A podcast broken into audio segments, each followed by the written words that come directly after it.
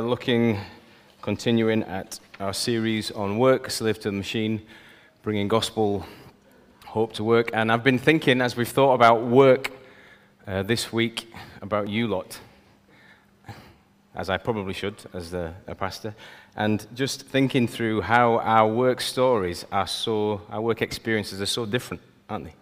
Some, some of you got great careers advice when you're about 16 and you've been on this pathway ever since that moment of fulfillment. Others of you, others of you have got terrible bosses, probably. Others of you have, str- have struggled your way through work. Some of you think a stressful day like me is when the sermon won't come together. Other people scoff at that notion and say a stressful day is when my back is sore and my hands are calloused. Work is different for all of us, isn't it? And you're probably, you're probably thinking, because that's the reality of your life, you're thinking, because it's so consuming, because it's such a big factor in my everyday, why, why have they not given me something more to chew on in the first two weeks? Why have they not given me, why have they not given me a, some proverbial wisdom to make me more productive? Or why have they not given me some psalm to take the stress away? Or why is there not some building on some principles? Why have we been, why have we been looking at page one of the Bible for the first two weeks? There's been a lot of, you know, why have we been, why have we been talking about how God made all that stuff? Why have we been talking about, there's a lot of talk about nakedness last week. There was, that word came up a lot in the sermon. There was a lot of talk about fig leaves, and there's been a lot of talk about the snake. Why was there all that? Why was there all that chat? And you, are probably saying to yourself, my, Ash, you've got no idea. My working environment, there's it's not just like this swearing and this shouting, but there's sexism, there's racism, there's just hatred. I get bullied at work. I get undervalued at work. Give me something to help me cope with that. To get the most out of your working life. And this is kind of where we've started off in the first two weeks. You've got to understand your faith, your work rather, in light of the big gospel story. You've got to, you've got to see it in that context. You've got to see it right from the beginning and right from the end. Otherwise, you're going to make, you're going to get it wrong. There's a guy called um, Alasdair MacIntyre. He's a philosopher, and he writes a, a story to emphasize this point. I think it's a funny story. If you tell it right, it's a funny story, isn't it? So there's a man runs up to you in the street and he shouts, The name for duck is Histrionicus, Histrionicus, Histrionicus. Just can you imagine that guy running up to you in the street? Kind of thing that happens in Cass, a bit less in Ponty, but it happens in Cass. Just man runs up to you, cold light of day. And even though you've comprehended his sentence, you've, under, you've, no, you've not comprehended it, you've heard his sentence, the words have gone in. You can't compute that information without understanding the broader context of the story. There's a couple of possibilities. This could be a really sad story. This guy is mentally ill. This guy's going through some serious issues. Or this guy's misplaced you for another person. You, somebody who looked very much like you the other day, walking through town and asked what the name for a duck was, and he can't believe he's looked because he's, he's seen a guy and he thinks, I'm going to run out and grab him.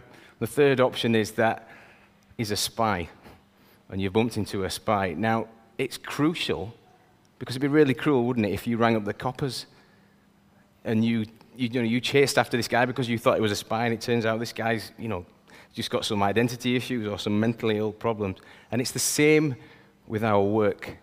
We've, we've got to see it in the big, broader context of the history of salvation. So, last week, remember, it was the Dolly Parton song. Paul nearly burst into song. Thought about it for a second, working nine to five. Work's gone bad. It, it feels like we're abused, and there was that whole story of the lies of the snake that sort of sent it that way. Cursed is the ground, Genesis 3 17, 18, if you want to chase it up later. Cursed is the ground because of you. Through painful toil, you will eat food from it. It will provide thorns and thistles for you. You will eat the plants of the fields by the sweat of your brow. That's, that's kind of how it, that's how it feels now, work. Feels hard, feels tough, feels like the man's got it in for us a little bit. But it was never intended to be that experience. Week one, we read about how God's intention for work before the fall was that our workaday life should be good, a brilliant thing. Be fruitful. It says Genesis 1 26 to 28. And I'll summarize it for you. Be fruitful, fill the earth, subdue it, rule over the animals. This is what he's saying to us order the, order the forests, grab the fish out of the sea, lap up the perfect climate. You know, share it all around, look after people. Take the wonderful thing, this masterpiece that I have created, take that. And there's this idea with, with creation and with work in creation that we have to take that as our work and make this thing sing. Be the that's work. You you're, you're thinking that's not how it feels. That is how God intended work to be. I've been trying to think how I could get you to sort of grasp why that would, why that would be. Because essentially, when you look at it, God's just saying to the people, do some gardening, you know, get your hands dirty. That sounds like it's quite hard, doesn't it? Here's my best effort with an illustration. I, I love Christmas. I'm, I'm one of them. I'm a total lose, lose my mind come December. Jim Reeves, if you know him, Christmas carols on the whole time. I just go so soft about Christmas. And I love Christmas. And I want, I want my kids to get to where I'm at because I've seen how amazing it is. So do you know what, do you know what I do with my kids? I think I just let them, I think I'm hopeful they've all gone out. Think I just let them kick back and enjoy it and rock up on Christmas Day and open the presents up. I don't. I want them to get it. So I put them to work we go out, yeah, that's what I do. I put them to work. First week in December, we go off and get a tree, and I send them out, and I say, You find, we go, we go one junction down the M62, this farmer's field, it's all full of Christmas trees. I, I say, You go and pick the tree, that's grand. Go and pick it yourself. Then get the saw out, and it's lethal. You know, we'll cut this tree down, we'll drag it home, then we'll go up into the loft and get the Christmas decorations out. The loft's hard work. It's hard work getting up into the loft, faffing around, getting all the. How annoying is it getting the lights back out at Christmas when they don't work? It's hard work. And we spend all night, in fact, we spend a couple of nights doing it, driving each other mad. It's hard work. But at the end of it, they've, they've grasped it. I've, I've shared it as their father, as God is our father. I've shared it with them, and they've worked really hard, and they look back and they, they've experienced it, and they've got it. Work is like that in God's creation. God's made this incredible thing, the earth and the people on it and the seas on it. And our working of it is to share in that amazing creation. That's the idea. That is the plan. Doesn't feel anything like it, but that is the plan with creation. This, this changes things for us. Knowing, knowing that that's the plan, knowing that, knowing that even though it feels bad, it's actually good and it's got good ends, it changes things we become, and this word's come up a few weeks in a row, and I just want to spend a second just padding it out.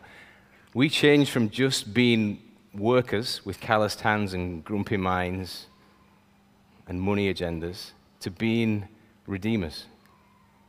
We join that storyline. We become redeemers. Now, I've tried to define it, and it's my own simplistic definition, but I hope it's a helpful one. And if you want to critique it, grab me, I'll be at the door afterwards. A redeemer of works which is what you are if you know the whole story of God's creation, you know what He's doing at work, is somebody who points towards God's work at the start of the story and at the end of the story more than, more than, they, point, more than they point to their own story when they do their day's work. When they're grafting away, whatever it is that they're doing, or they're thinking away, or they're creating away, they point more towards God and His story at the start and at the end than to their own things. It's a great thing, creation, and we're part of it. One of the things we do, though, even though we are redeemers, I think that we do this, and it's quite a human trait. We separate off God's, God's created work, be part of this creation, and we separate off the physical act of working in fact, we separate everything off, actually, when I think about it. We split up, we compartmentalize a lot of our lives, don't we? We've got our social life, we've got the people we see socially, we've got our work life, we've got our home life, we've probably even got our church life. We split it all up. And we think the actual physical thing that we do, sometimes as Christians, we do that so we've got enough money or time to do the spiritual stuff later. We just go and put a shift in, and that's that thing. That's that thing that we do. And maybe we might redeem it a little bit by thinking, oh, if I just, if I let somebody see that I've got a Bible, perhaps, or if I just share a verse with somebody, or if I witness to somebody. The creation story reminds us that work, the physical act of work, exists to bring glory to God in and of itself. Martin Luther, who had a lot to say about, this kind of thing, says this In order to be holy, it's not necessary to become a monk or a nun or to be continuously doing religious activities. You might be really pleased to hear that. Rather, in one's own ordinary job and family life, one can live a life that is fully pleasing to God. In this faith, works become equal, and one is like another, and all distinctions between works fall away, whether they are great or small, brief or lengthy, many or few. For works are not pleasing to God on their own account, but on account of their faith. So, here's, let me condense what he's saying. You can have the spiritual high that comes with living the life, monastic lifestyle for 50 years, staying in the monastery, reading and praying. You can have that same spiritual high if you're a low paid extra hand on the farm, just grafting away for 50 years, if your heart on the farm is aligned with your Creator, God. It's an incredible thing that he's saying. So if, if you're a nurse, there's any nurses in the church tonight. If you're a nurse, you work for the NHS, you, you work in the buildings of the NHS, you fall under the umbrella and the structure of the NHS, you wear the uniform of the NHS. But above all of that, you are a created human living out their creation story who looks at another human being compassionately because they know the creation story and offers them care so that they might look at the creation story and see it for themselves. If you're a, you work in, a, in high finance, let's say you get paid a big salary, you pop down to London or you pop into Leeds. If you, if you do that, you're, you're amongst the richest couple of percent of people in the whole world. Your peers are all fat cats.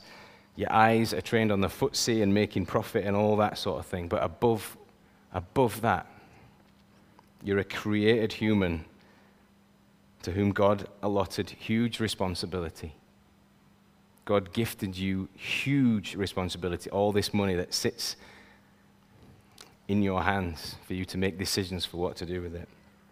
Let's say you're a window cleaner from Cass, and your whole mindset is just getting through the day and trying to cut a profit from six quid a house. You are somebody who prepares the lens through which households observe God's wonderful creation by looking out of their windows.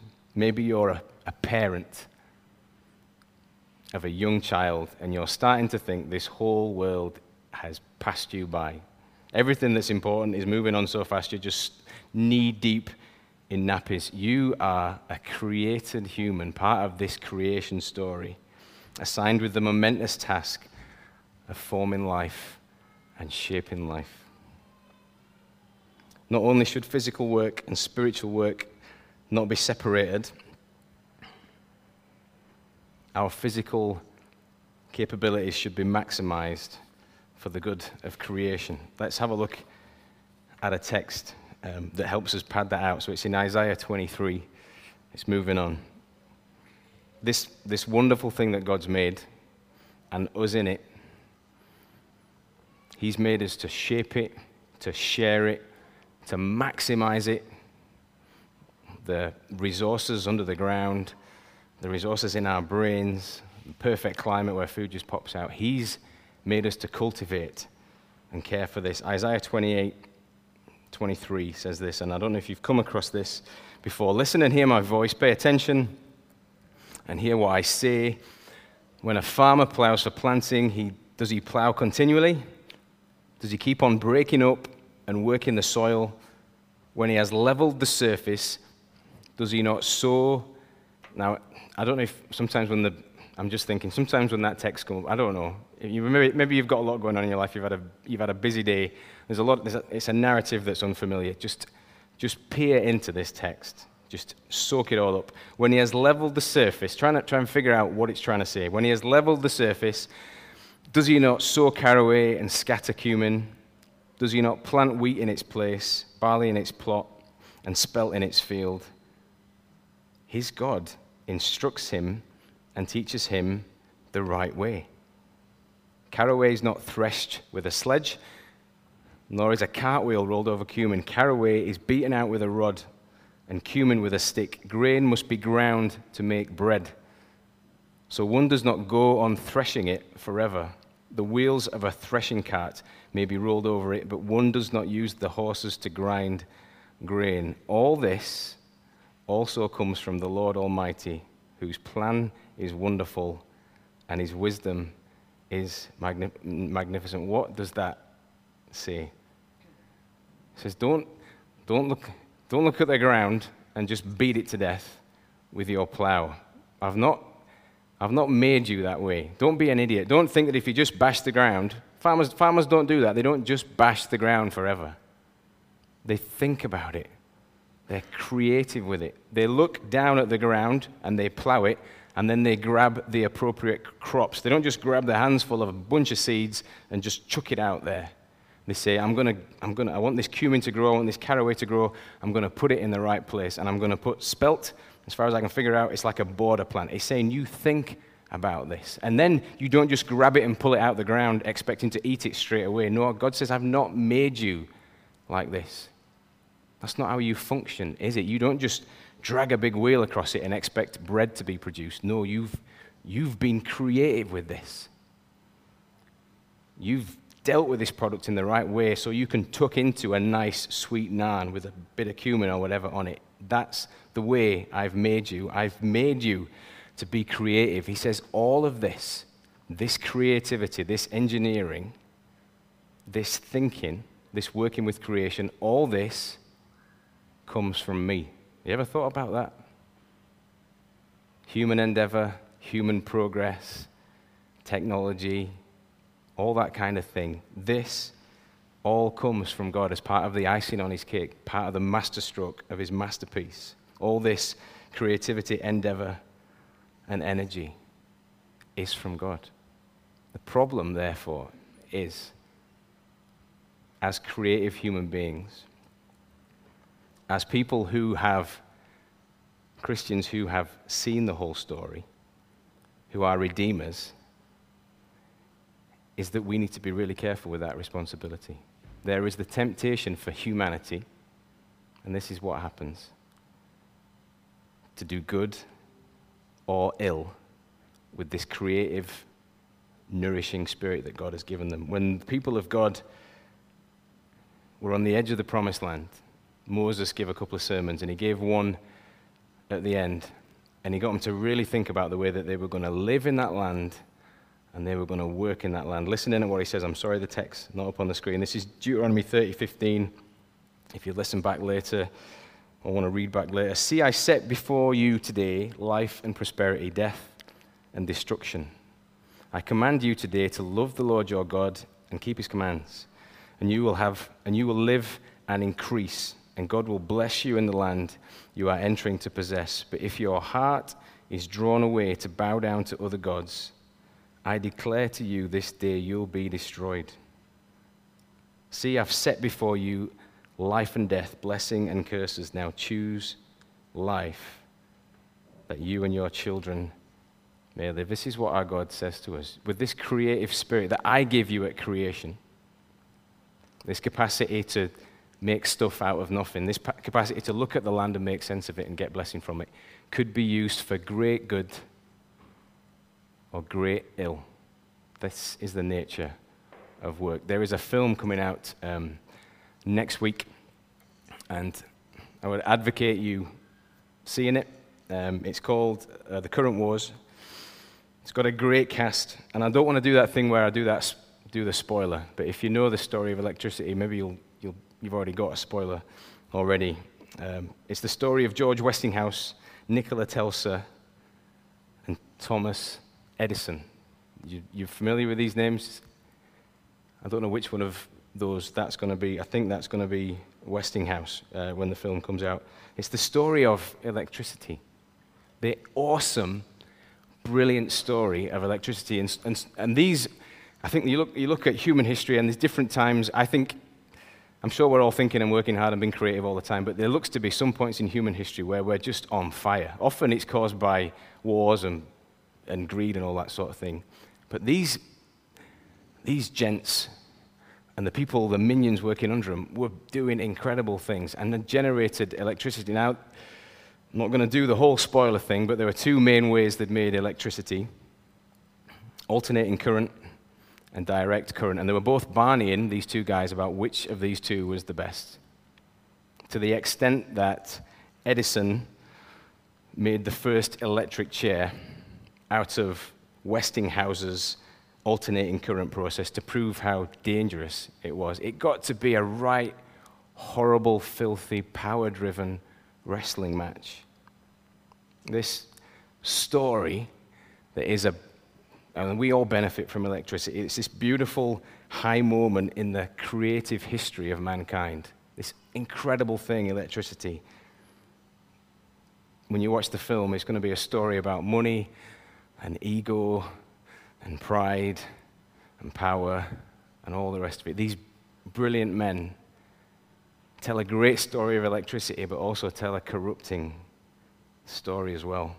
There's another story, another film come out. It's, it's about a year old. It tells, it tells another story. This story, the film is called The Boy Who Harnessed the Wind. I don't know if anybody's seen this film. I advocate, I'll advocate them both to you. They're both great stories of human creativity. In fact, this story has all of the same elements as the current war. All of the same element, elements. It's about human creativity. All, all of the components that they're looking through are all the same components. It's about electrodes and transformers and dynamos and all the rest of it. In this story, this boy here is called William Kamkwamba. You perhaps be as familiar with his name. His he lives in Malawi with his family, and they're all farmers. And they, you know, they grow their crop out in the fields and all the rest of it. There's a big forest right next to their village. The government come along and they say, we're going to sell all that wood. We're going to sell all that wood and make a profit. That's what we're going to do. And because they sell all the wood and make a profit, this family's patch becomes really vulnerable to flooding becomes really susceptible to flooding, and they can't get a crop on it. And after the government come and take away the forest and everything floods, they get drought. And they're just living in desperate circumstances. And this, this little guy, I think he's about 15, keeps nicking into school, keeps repairing old radios. He's a bit of a whiz.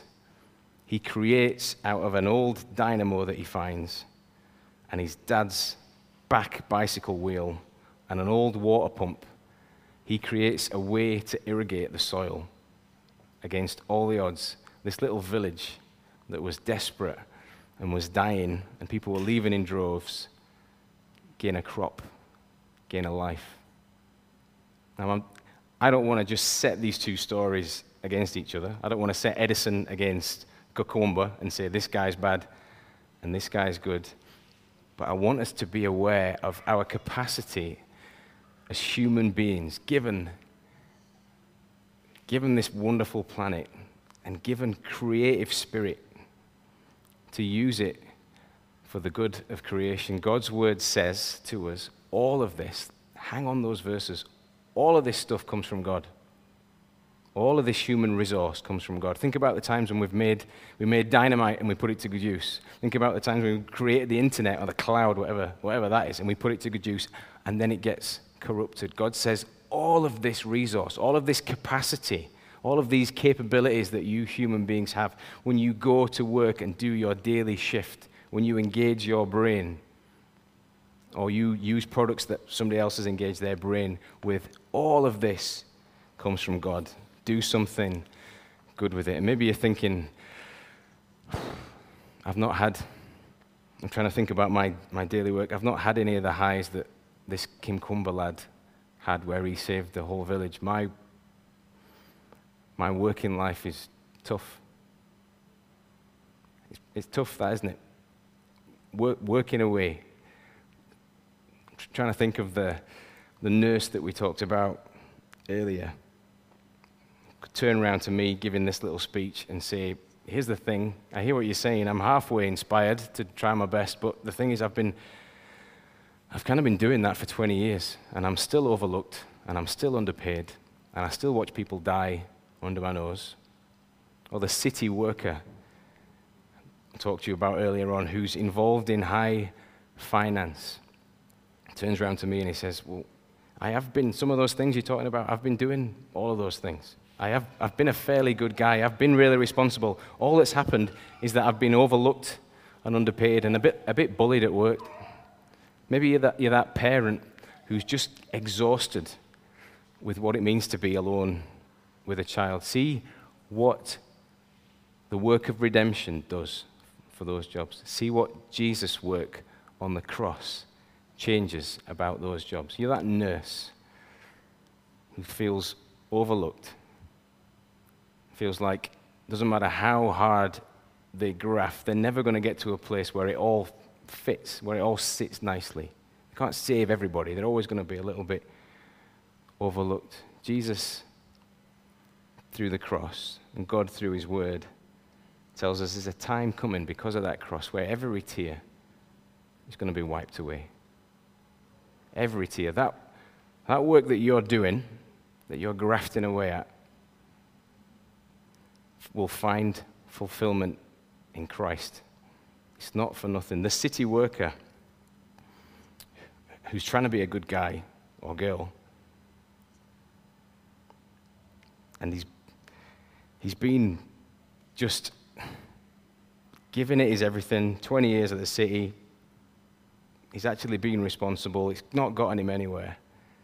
Because of Christ's work, you need to know that one day the righteous will inherit the whole earth because of what Jesus has done. The window cleaner who's been faithful, just charging six quid and been honorable, cleaning the window so that people can see God's creation, needs to know that one day everybody is going to be staring at the good of God's creation. If you hold on to the truth of this story, there's a work to be done. Monday morning is going to come round really fast, and the possibilities for your working week, if you do it in God's strength, if you do it in light of the creation story, are endless ones.